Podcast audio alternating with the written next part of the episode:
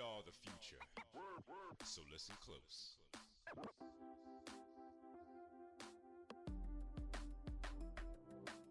Reality is a lot deeper than many realize.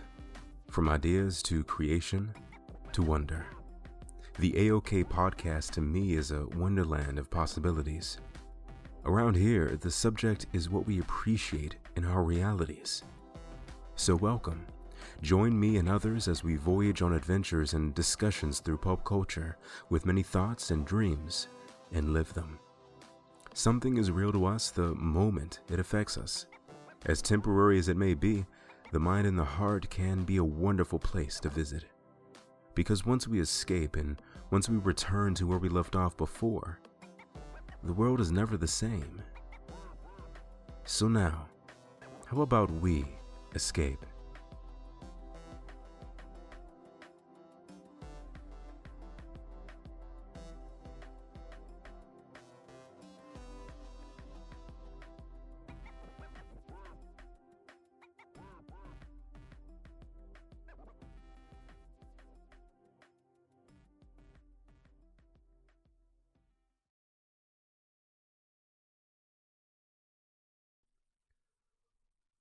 What's up?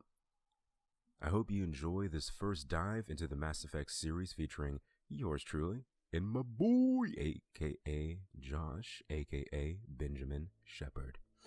So, I did write down some notes here and there to make sure we didn't forget anything, but each game has so many awesome stuff about it. Of course, we will have more in depth stuff for Mass Effect 1 and onward, and more episodes to come in this little mini series of ours that I'm probably going to call it's the Tale of Two Shepards or something like that. I don't know.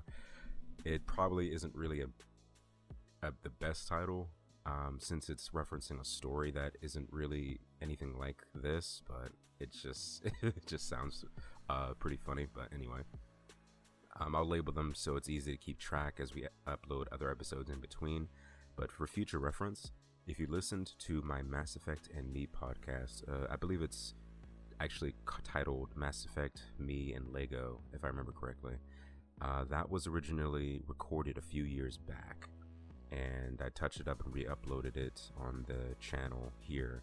But since then, I have completed all the story related DLC and all the of all the games and have experienced so much more. And Josh is experiencing a lot of it firsthand as we go through. So, yeah, we have a lot of information to cover. It may seem a little rushed in this episode, but no worries. We will be tackling a lot of our favorite big and small pieces that made the Mass Effect story a whole universe. So, I hope you enjoy. P.S. Sorry for the sound quality in this episode. My mic was tripping and I couldn't fix it. And some of these things I probably did touch upon in my re upload of that previous episode, but just uh, repetition for emphasis, as I always say. So, alright, so until then, I should go.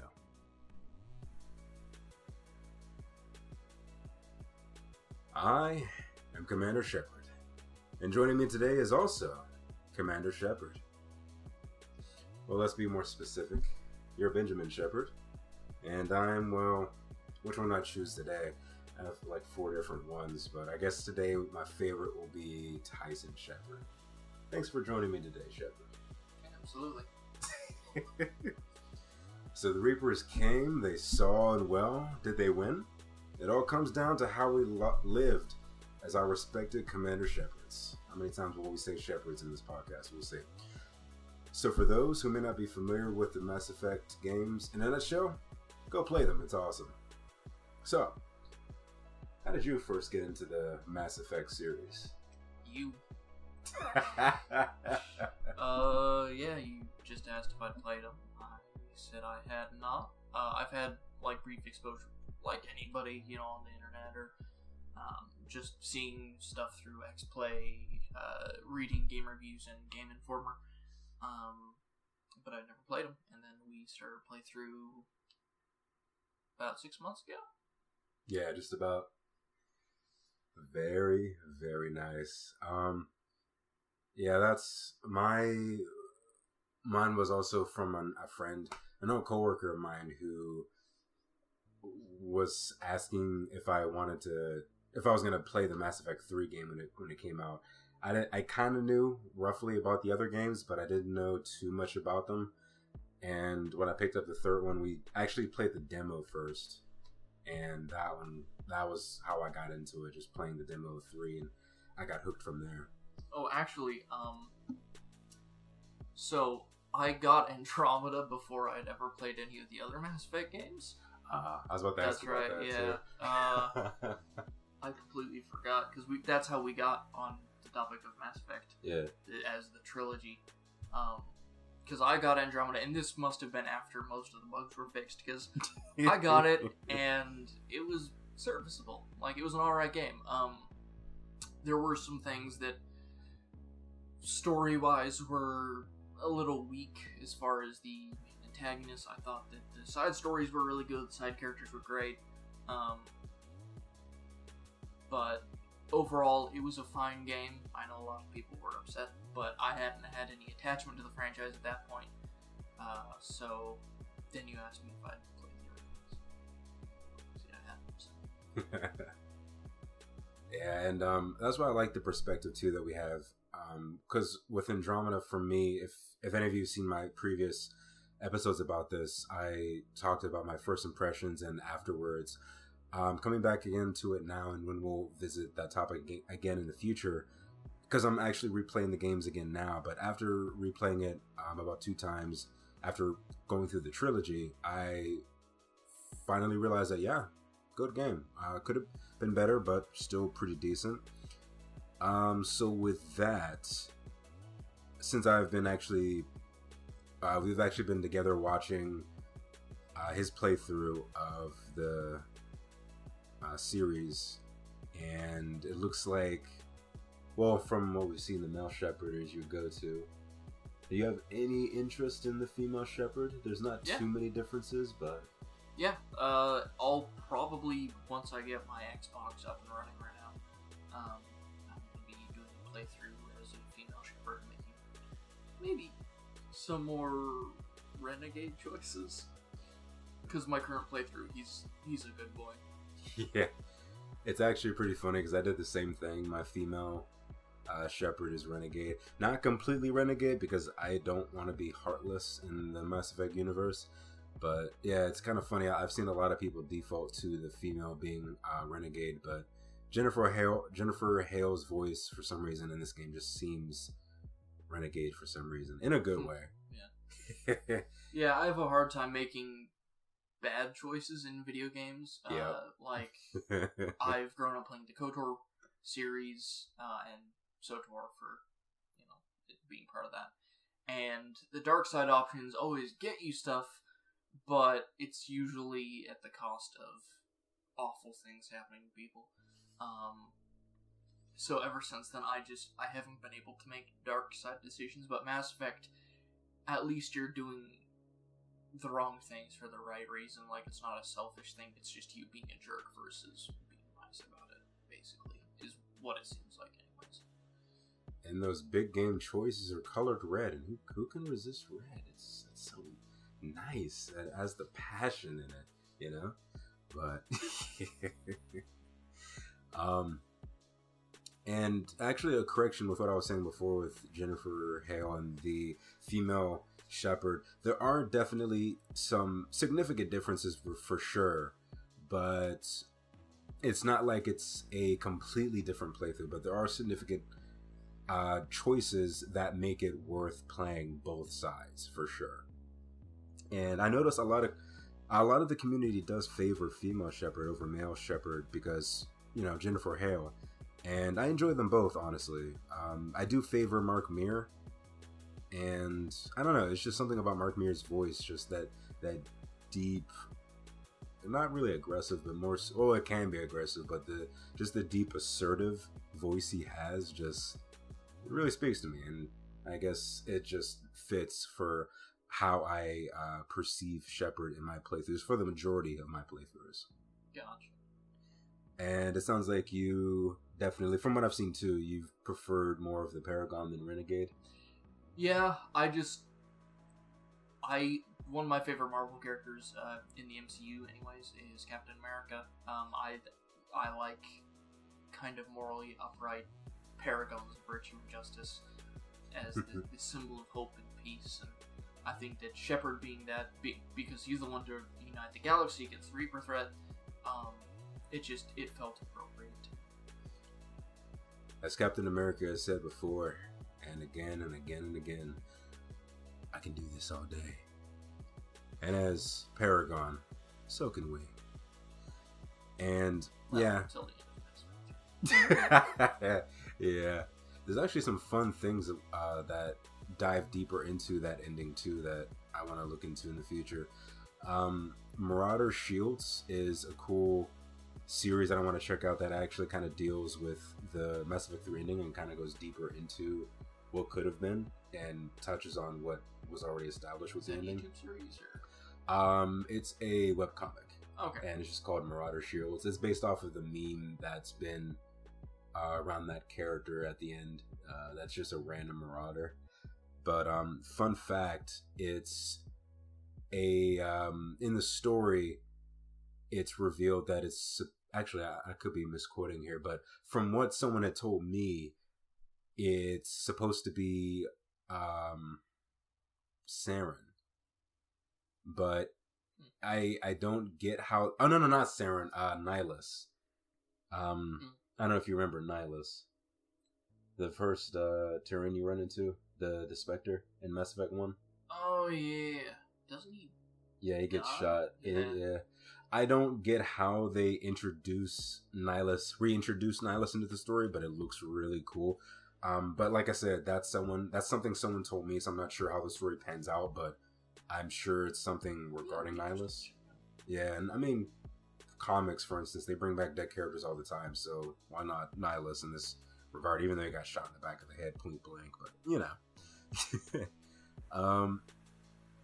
So yeah, I mean, Renegade is something where you can do a lot of Renegade and still be, like you said, a lot of the Renegade is still for the greater good, and then sometimes it's like, man, I felt like a real jerk doing that move. Yeah, it feels kind of like good cop, bad cop kind of thing, or Yeah. almost like a dirty cop because you can. I think it was in Effect 2. Uh, was it the smuggler mission where it's a little side quest? Uh, somebody's smuggling something in to Ilium, and you can turn them in, but you can also. I think you can like get a cut of whatever it is if kind of like taking a bribe Yeah. like I'll I'm not gonna report you if you give me money kind of thing. Um, so I, I just didn't want to play a dirty cop at the moment. and something that's really cool too is with uh, the Shepards, especially in the first game, you get to choose your background and playstyle, and it does actually from the beginning. You don't really, it's hard to li- really grasp how it affects your playstyle or how it's going to affect the story. But later on, you kind of figure out that it kind of differs with how you gain experience, how you gain your Paragon and Renegade points when you make the respective choices and I don't quite remember what choices you made as far as your background and playstyle in the first game. I'm not sure if you remember that. Uh, yeah, I chose colonist, and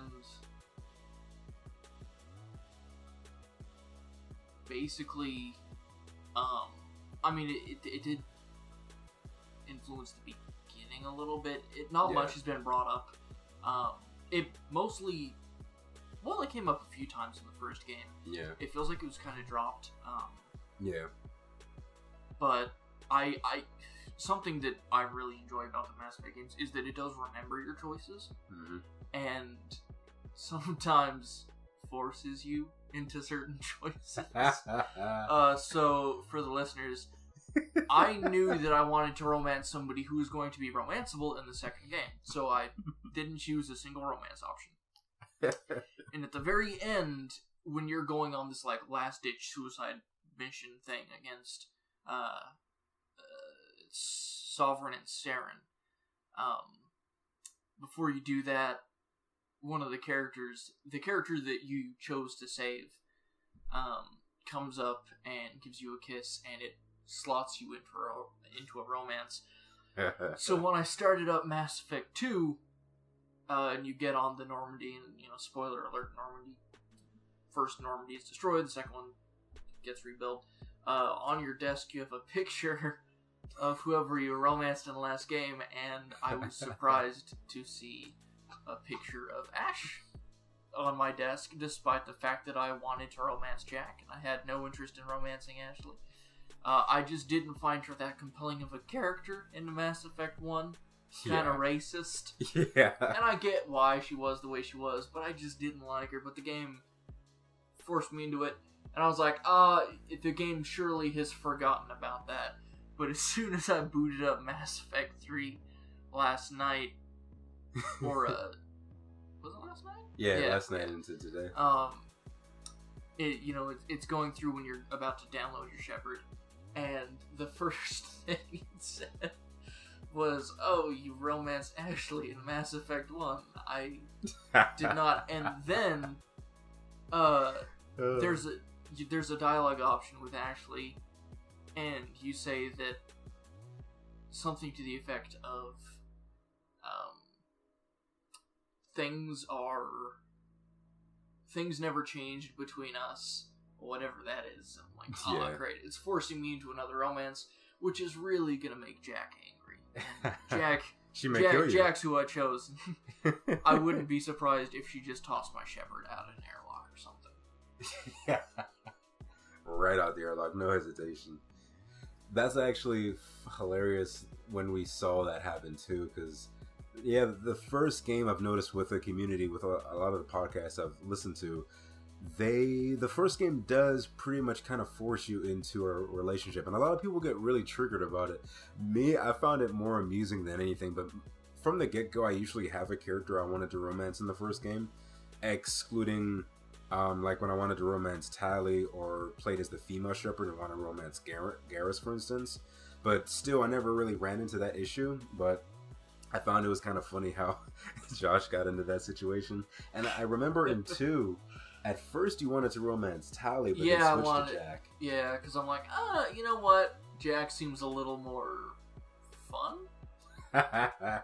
I can understand that, yeah. Because Tali Tali's very safe. She's she's literally led a sheltered life because Yeah. of the Quarian's biosuits. But uh, Jack was different. She, she's hard to get. Yeah. Uh, she's very um, very volatile. I, I don't know if that that shows something about my psyche or I think whatever, it but- does. but I was like, ah, Jack seems pretty cool, and uh, I don't I don't regret it. I, I like helping people, and I helped her open up a bit. Made me feel good. Shout out to Jaguar50. I hope I'm quoting that name correctly on YouTube. He uploaded pretty much all the possible cutscenes you could have, uh, especially the romance ones on YouTube. And when I worked at a call center overnight, I got a chance to catch up on a lot of that stuff and find out a lot of the cutscenes that I probably would have missed because I didn't want to take those uh, options, uh, or at least not anytime soon. Like uh, the as much as I love these characters, like uh, Jack's romance, I'm actually doing Jack's romance on. Well, I used to before my PlayStation had crashed and lost all my save files. Uh, my previous save file was doing uh, a Jack romance, and that was when I had on my YouTube channel. And I've seen the cutscenes thanks to Jaguar 50 how it plays out. And I, at first, I thought because the characters weren't in the game as much, I didn't think the uh, relationships would be as cool. But the way the Mass Effect 3 works with the new DLC and stuff, it actually turns out to be really more uh, more in depth than what it originally was. So fortunately, these characters have been a lot better. So shout out to Jaguar for uploading that content. And um, with that in mind, actually, do you have any favorite squad mates currently besides Jack? I like Garrus. Uh, the way he developed in Mass Effect Two was really cool. Space Um, Batman. Yeah. Uh, I made a choice in Mass Effect One that I don't know if I should have, but I let him kill this mad scientist, and then he's been a little, uh, a little edgy ever since. But I like that about him. I appreciate Garrus' character. Uh, Mordin's from Mass Effect Two. Yep. Wrex isn't in Mass Effect Two. Well, he I mean, is, he is, but, he- he's not a. He's not a squad mate. yeah. Um, Joker got me killed. Well, he, he he kind of apologizes at one point. He kind of makes up It's a for it. one. It's one line. I'll never forgive Seth Green. Uh, Screw you, Seth Green, and your robot chicken. Nah, I'm joking. You're, you're awesome, Seth Green. uh, I gotta say, probably, yeah, probably Garrus. Honestly, though, like I've told you before, I don't remember a whole lot about Mass Effect One. Uh, my my playthrough was riddled with bugs, which that made it memorable in a way. But between the gameplay, you know, it's it's an older game, and I can't fault it for that. But the gameplay is a little stiff. Uh, Especially the makeup. some of the voice acting doesn't flow super well. Uh, the, the the weird uh, glitches that I was encountering. At one point, I ran over a concrete barrier with the the Mako, and it got stuck in my wheels, and so I was bouncing like I was in a lowrider. Crazy hydraulics. Um, yeah, the story is what I remember. I don't remember too much about the characters, but Mass Effect Two is really what made oh yeah. these characters shine for me. So Um, so Mass Effect One had the OGs, of course, uh, Tali, Wrex, Garrus, um, Ashley, Kaidan, and Liara. you know what? I like Tali. I think Tali was probably my second favorite after Garrus. Nice. Uh, no love for Wrex. Wrex is alright. I, I like I like Wrex. He's just not my fave. Makes sense. I, I like Is he- Grunt more Was he technically. Worf from Star? Is he the guy who was Worf from Star Trek? Nah. Uh, I know one of the Krogan is. Yeah, the the one who voiced the the one who Worf voiced was uh, he actually voiced like two Krogan at the very least in two. He voiced the one that was against Grunt taking on his um Right. His Rite of rite Passage. Yeah. and then the other random Krogan that kind of helped us get past that barricade when we first ran into when we were going on the uh, Okeer mission. But yeah, that's good. Pretty good choices. It's kind of uh, very similar to a lot of the community, a lot of the fan. I mean, all the characters have their uh, like. There are a lot, a lot of the characters are liked or at least beloved or beloved at, or at least liked among among the community. But uh, Garrus, Tali are definitely some of the higher tier uh, liked, and Jack as well. Um, mine are very similar. I mean, I love all the characters to be honest. Even some of the not so favorites like Jacob and Ashley and uh, James. I like them a lot, but not as much as other characters.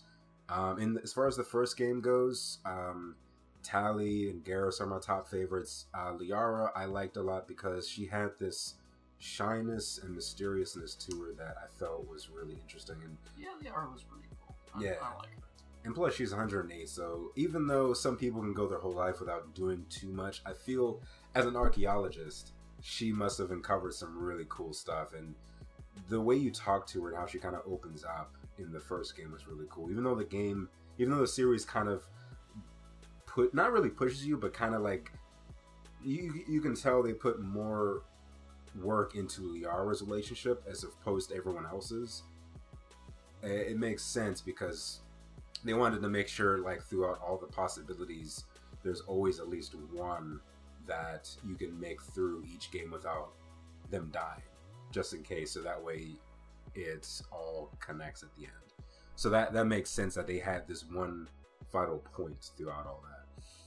So we have the we have the background we get to choose our characters so uh, all my characters were all custom except one. Um, I did the default because the default Shepard's pretty cool. Um, you had a customized Shepard, and you had him more like Clint Eastwood. yeah, he, he looks a bit like a cross between Clint Eastwood and Rod Serling, like a younger Clint Eastwood. Um, Right.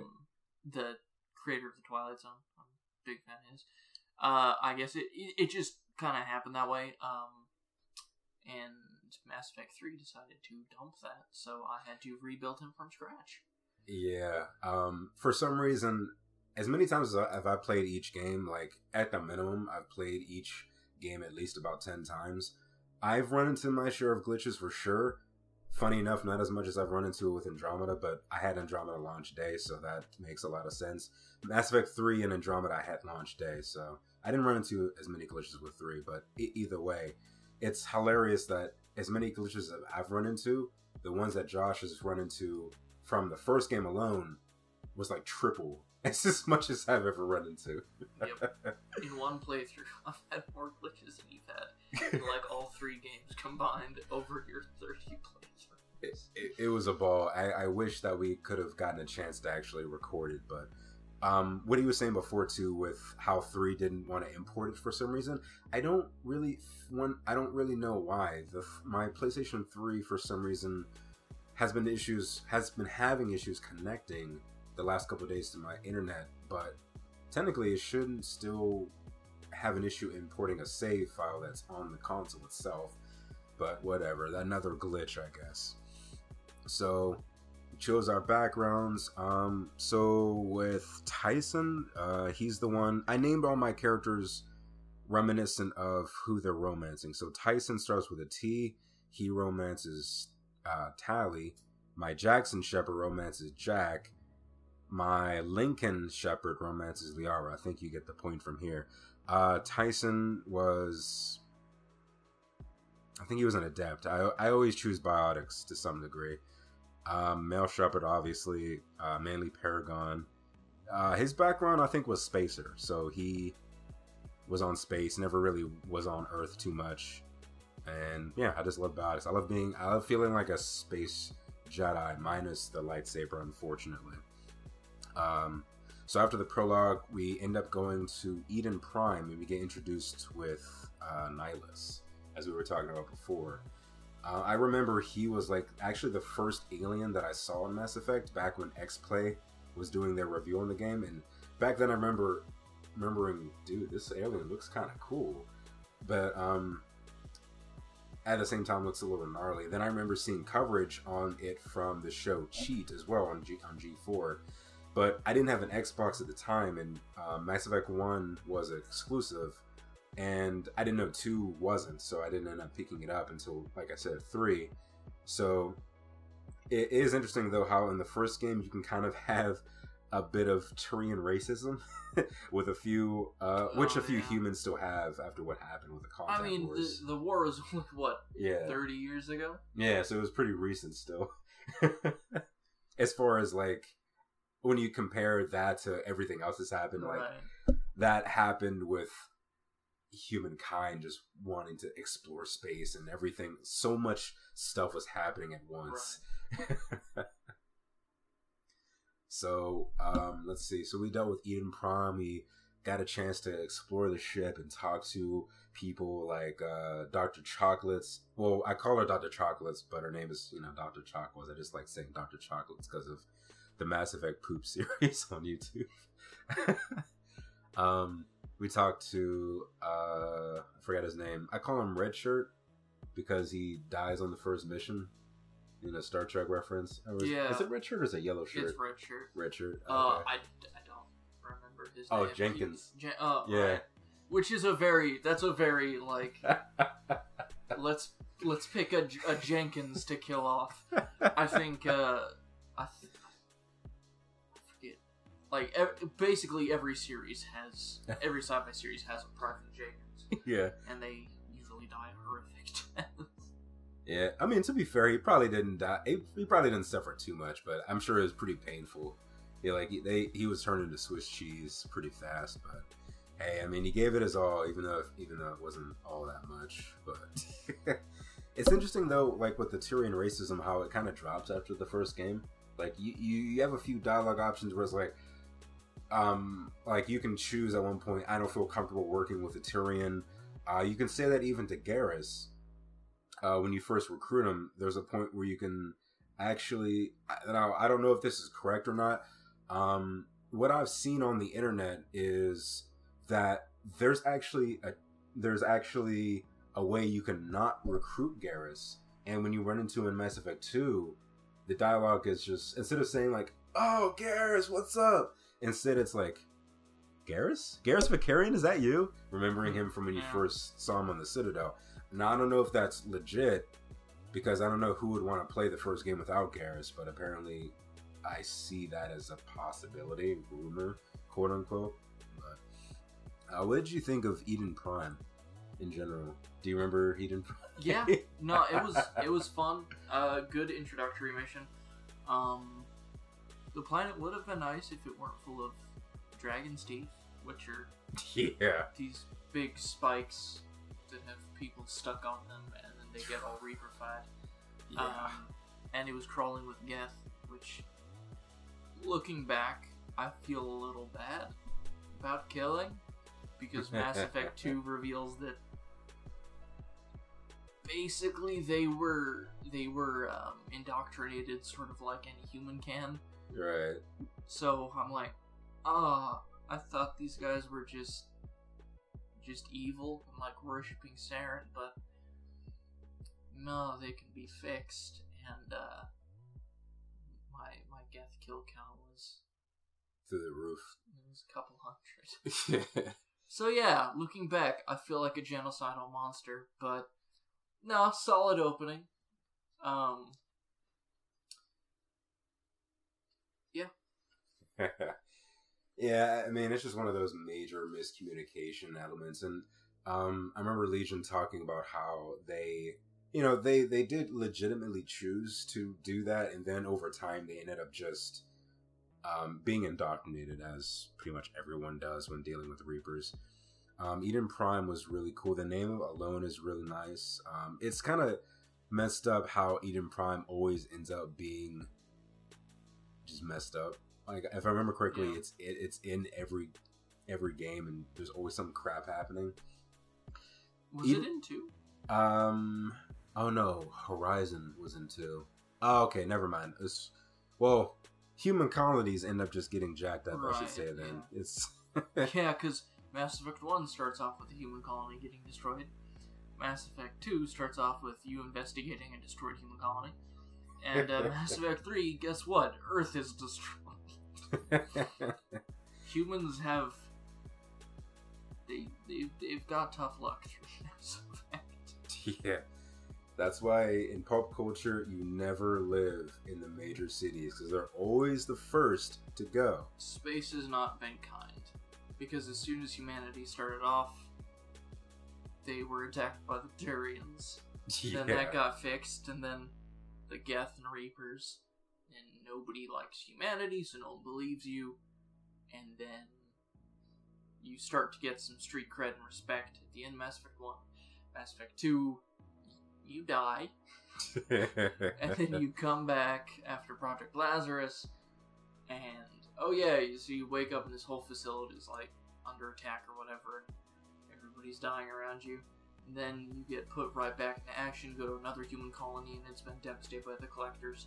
Then you leave that Mhm. colony and go to another colony, and that's been devastated by the collectors. And then, yeah, it's just. It's horrifying, man. I, would, I wouldn't want to be a human that. yeah, that's actually something I wanted to just mention too. I, I gotta say this pretty much all the time, but BioWare, why? i mean, yeah, we can play as aliens in the multiplayer, but come on, put some, put like a story portion or some DLC where you can play as a character that's an alien in the actual story. But either way, um, we're gonna take a quick commercial break, and here are qu- very lovely message from our sponsor. And when we come back, you know what time it is. Then more Mass Effect.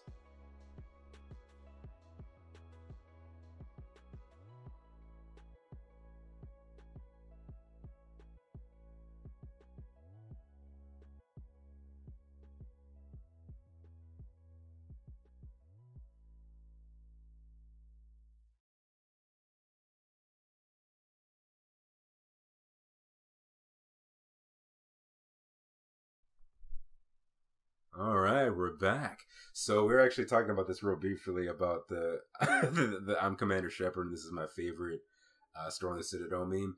Um, for those who don't know, um, Mark Meer actually had I forget what it's called, but there's this thing you can do where you can request him to say like a short clip for like 25 bucks, and I'm like, that's a good deal, at least in my opinion.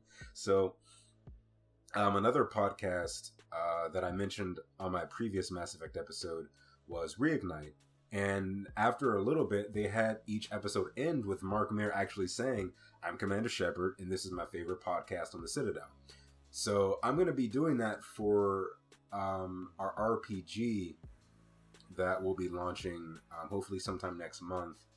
And hmm, probably do it again for some other podcast in the future. Maybe our future Mass Effect themed episodes. But yeah, I'm looking forward to it. For those who don't know, just go follow him on Instagram. I think it's just Mark Meer or something like that. And he has a link to it in his bio. So uh, shout out to Mark Meer for being a very awesome uh, guy, just like Jennifer Hale is. So um, anyway, Eden Prime was pretty cool, very good. Uh, first level establishing the seriousness of what we're dealing with, uh, the craziness of the Geth, uh, the just pure chaos. You know, we deal with the Geth, we deal with these crazed humanoid creatures that we've, you know, first find out as husks, then we find out there's a deeper meaning behind that, and the whole Saren betrayal with um, Nihlus this was before I read the books too, so this was this was my first interaction with uh, with Saren.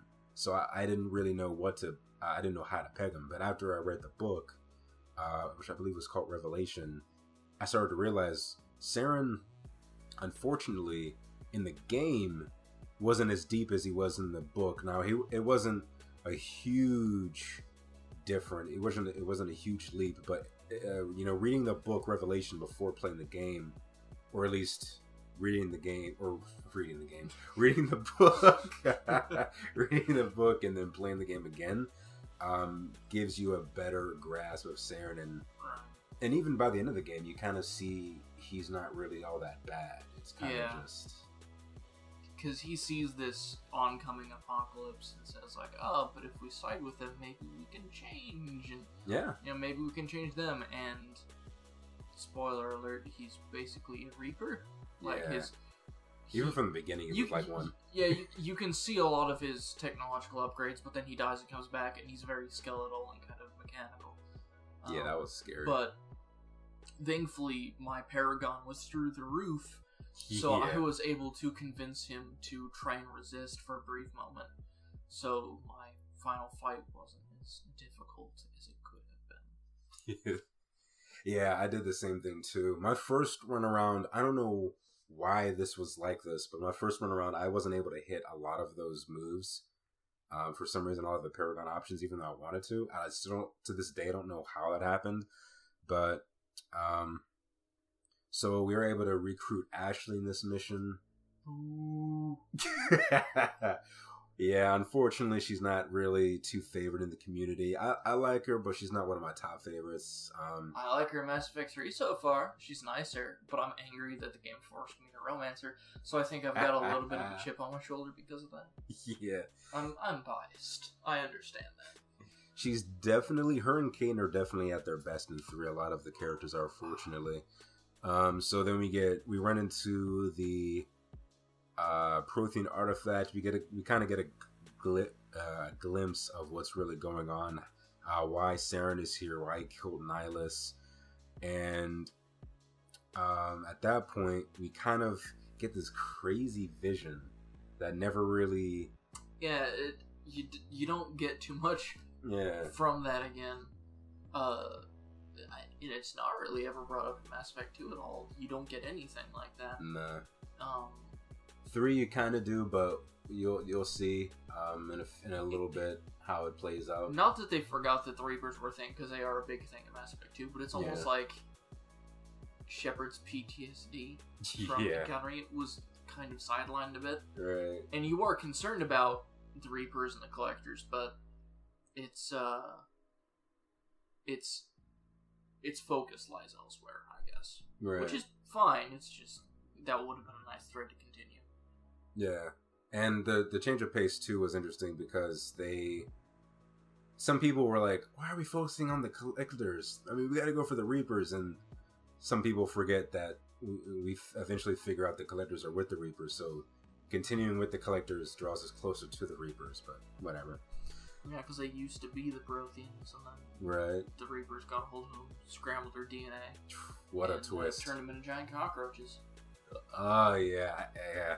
I like but dislike the collect uh, the collectors and the Protheans because they do look like humanoid insects. It's nasty. I don't like insects, but uh, yeah.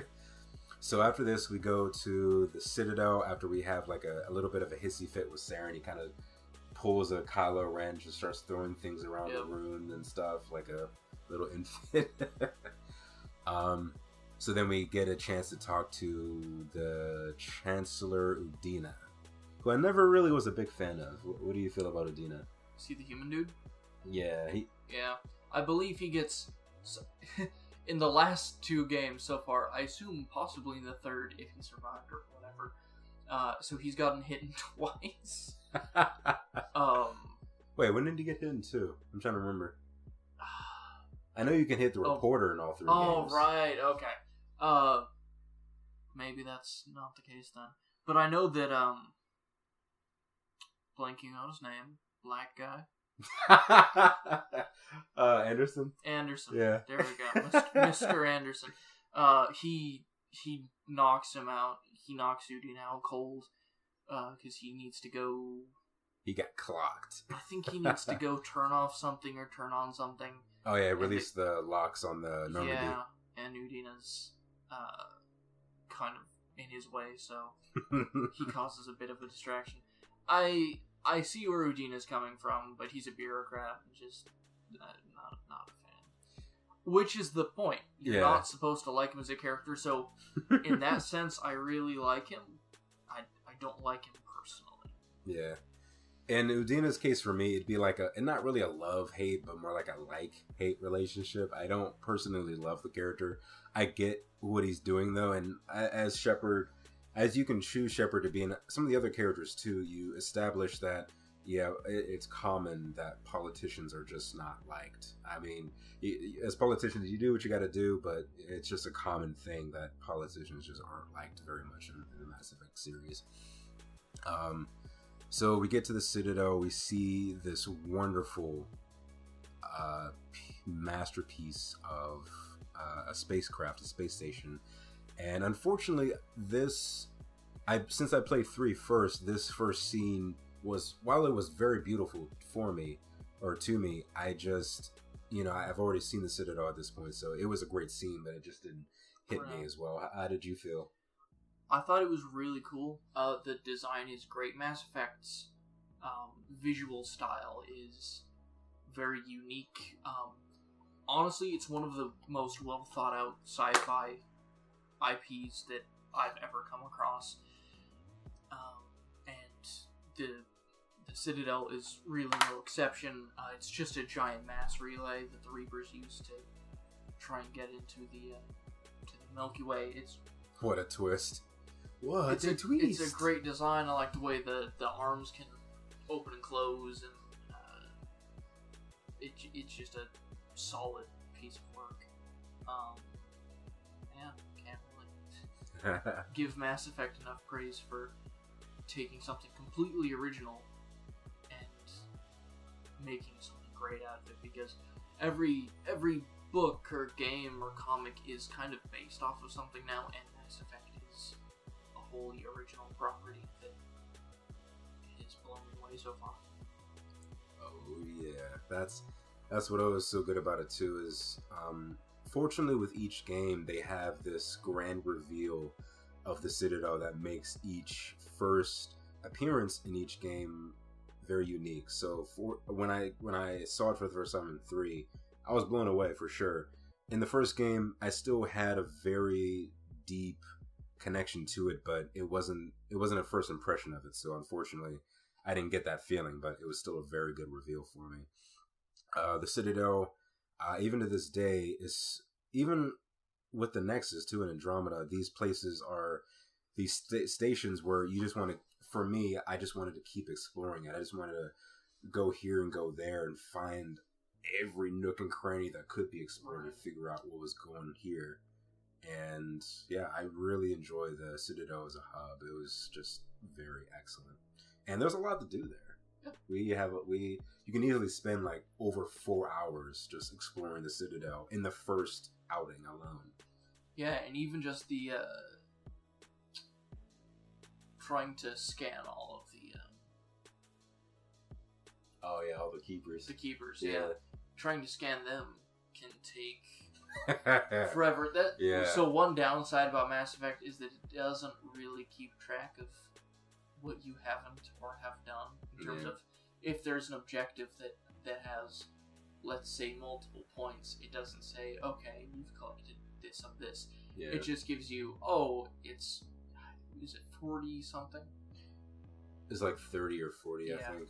and it's like, well, you've done this many so far, but it doesn't show you where the ones you've checked off on. Yeah. So I've I went back to multiple keepers several times just because I didn't remember some of the areas that well, and I didn't.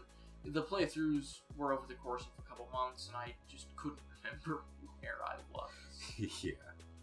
It, it, it's definitely one of those points where some at some points I I like the game holding my hand. This is one of those moments where I'm like, please hold my hand because I want to finish this mission, but I don't want to just. But I do appreciate how it kind of encourages you to just want to explore and you know find them all Right. because finding them leads you to other uh, options, to other dialogue options you can run into other yeah, characters. and there's there's unique little Easter eggs that you see in other games, and that's Yeah. something that I really like Mass Effect 4 is that even your small options Mhm. Um, like there's a there's a character in Mass Effect One who she she it turns out she's leading this criminal syndicate, and you can convince her to turn her life around. And then in Mass Effect Two, you run into her, and she's running kind of like a home for at-risk youth, and she's bringing them in and making sure that they have a have a safe place. They're not living a life of crime, which is really neat because the other option is to kill her. Yeah. So I wouldn't have gotten that unique little interaction had I not done that. Um, so just another fantastic job of the games tracking your progress. And there's a lot of stuff in Mass Effect 1 that you do that ends up affecting in little ways here and there, but that's kind of what's important is the little stuff is what I appreciate in Mass Effect. Um, Mass Effect 1's main story was okay. Uh, I liked the character interactions a lot more. Uh, Mass Effect 2 was a solid mix, but I I really loved the focus on the, the secondary characters. I've I'm like maybe an hour into Mass Effect 3, Mhm. um, so I can't speak for that yet. But Andromeda definitely was about the side characters, and you don't get the the same impact because you have, these are all new characters, and there was no game preceding Andromeda that was you know like a prequel, and currently there's no sequel, uh, you know that's been mentioned. So it's a shame that we're not going to get most of those carry throughs uh, because it, it does start with was your Shepard a male or female, and that's basically where it leaves it. You don't get anything else. Um, Yeah, the the ending part of it was interesting. How they kind of did connect the uh, Reaper invasion to three at the end with those voice clips. It was very nice. I was I was definitely hoping for more, but um, hopefully that is established in the future because I whether they will be going to Andromeda again or not, we don't know. But it would be nice if they because let's be honest, it is an easy fix. They're hopefully they're not scared enough to return to it, but yeah, we'll see. Um, let's see here. So, actually, was what was your favorite mission with the Citadel? um, Because we had the fan Conrad Werner, we had the. Uh... see, I I liked it at first, but then Mass Effect Two came and he basically stole your identity, and now I kind of hate him. Um, well, I like the reporter stuff. I think he. I don't think he stole your identity. I- Yeah, he's just he- like, I'm a Commander Shepard type. He's like, he's a Spectre. You are not a Spectre. You don't have training. You're wearing aftermarket armor. You do not know how to fight. And he straight up admits that. And if he goes into any sort of combat situation, he's going to get murdered. He's like, my wife even paid for my ticket off world. It's so sad. yeah, it was really good though. They they did a good job with. Um, it's it's really funny too how the Citadel was one of those many places in the game, or actually, it's just one of those. The Citadel, I mean, is a, definitely a place where I wanted to explore it all. Like I said before, a vast space station that one of the most unique, beautiful spaces that is a staple throughout all three games, and it's kind of a like this opening world is a massive foreshadowing for how we become like a father for the galaxy, fixing everyone's problems. That's pretty much what we did for the Citadel in the Right. Citadel. Um, like with Conrad, we kind of encourage him to you know do whatever he can, um, even though we kind of deter him from not being what what we are at first in the first game. We're just telling him, hey, be a fan, you know, spread the word what we're doing here, and just leave it at that. Um, we do something with the consort. We kind of stomp out some rumors, which was kind of like, why am I doing this? Why am I the messenger boy? um, but then it goes to deeper things like I forgot his name, but he was an it, was- it was an Indian uh, guy who, um, his wife was fighting the Geth, and right. she She, ends up dying, and Mhm. you need to requisition her body or whatever. Yeah. And it was cool how the mission turns out, how you had uh, a couple different choices. You can actually either convince the husband that the the body is required to stay with the uh, with the alliance to study it further to prevent further deaths by the Geth, or you can convince him that hey, we're gonna give you the body back, or vice versa with the other guy who's keeping the body. I actually just noticed that in my last playthrough that you can actually convince the husband that hey, they need the body still, and the key point here is that it's still a Paragon option at that point. Hmm. I didn't know that before. I thought that was pretty cool.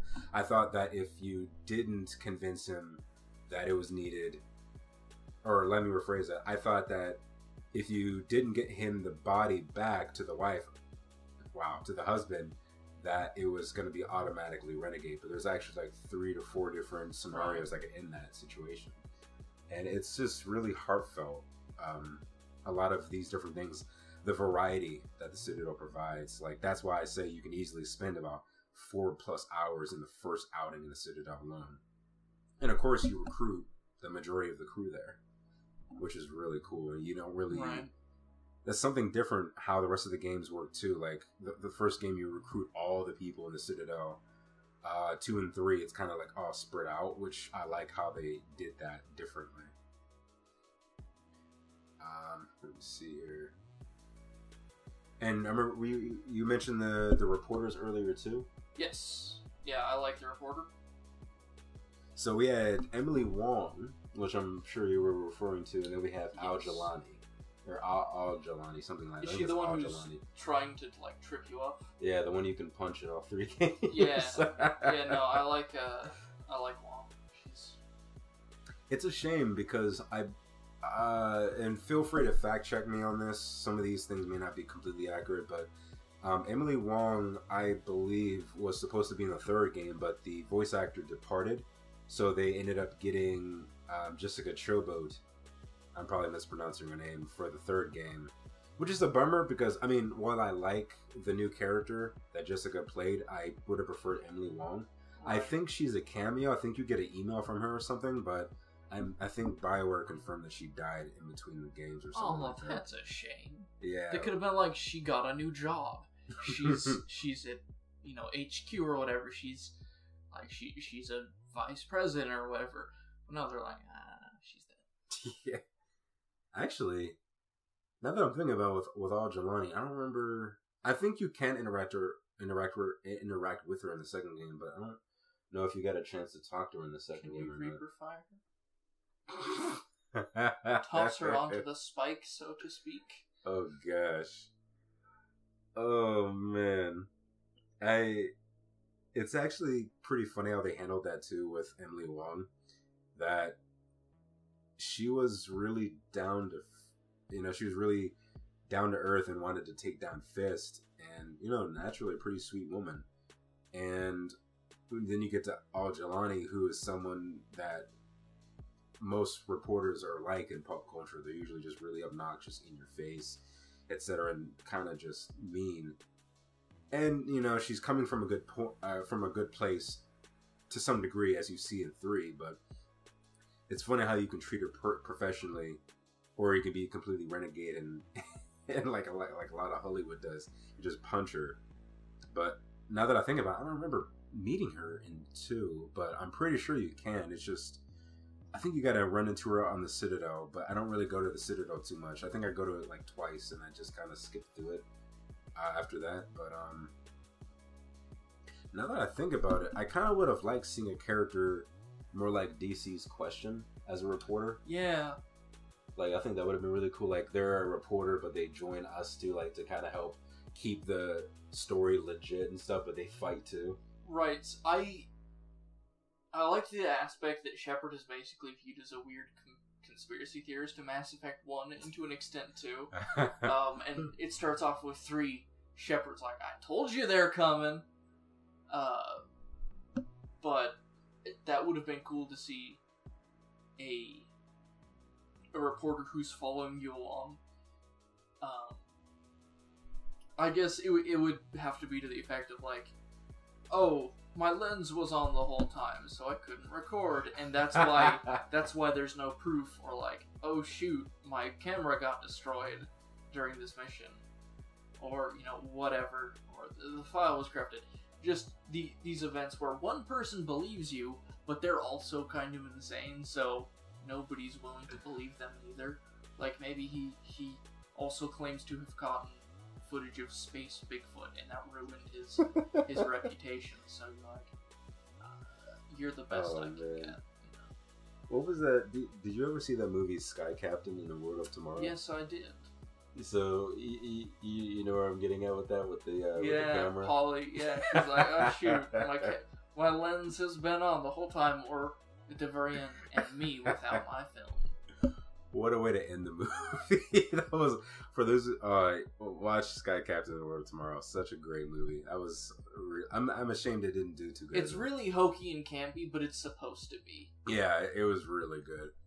So um I think with this episode we can draw it to a close and then Yeah, continue on. Uh, with the yeah because we we touched a bit about like the beginning but we still got Therum with liara we can talk more about the uh recruitment missions too if you wanted to and then ExoGeni and all that other stuff so oh yeah. yeah there's still plenty of mass effect to talk into so um i think for now we should go Okay.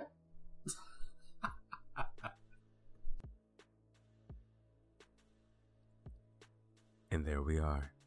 If you enjoyed this episode, please be sure to help support it by leaving a rating, subscribing, and sharing the podcast with others. That way, more people can see it. And if you leave a review on the show, you'll get a shout out in our next episode. But due to my podcasts being available not just on multiple platforms but multiple countries, to ensure I see your rating, send me a copy either via email or preferably on Instagram.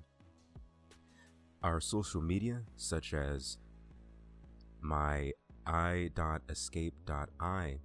Instagram or my uh, Kingdom Hearts fan page, Your Favorite Heartless, or Josh's fan page, Star Wars New Horizons, and other things like, or our other projects like I Believe in Monsters and Popcast, YouTube, and more are linked in the show notes below. Special shout out to Alston and Ozone for producing the wonderful track LS Designs. Or is it LS Designs presents Alston Ozone? I have no idea, but either way, the uh, link to this beautiful track will be in the show notes below. So do be sure to support the artist by checking out that link. And the intro song titled We Are the Future was produced by me. If you like a copy, let me know. So until the wind hits our sails yet again, I will see you in the next escape. And until then, later days.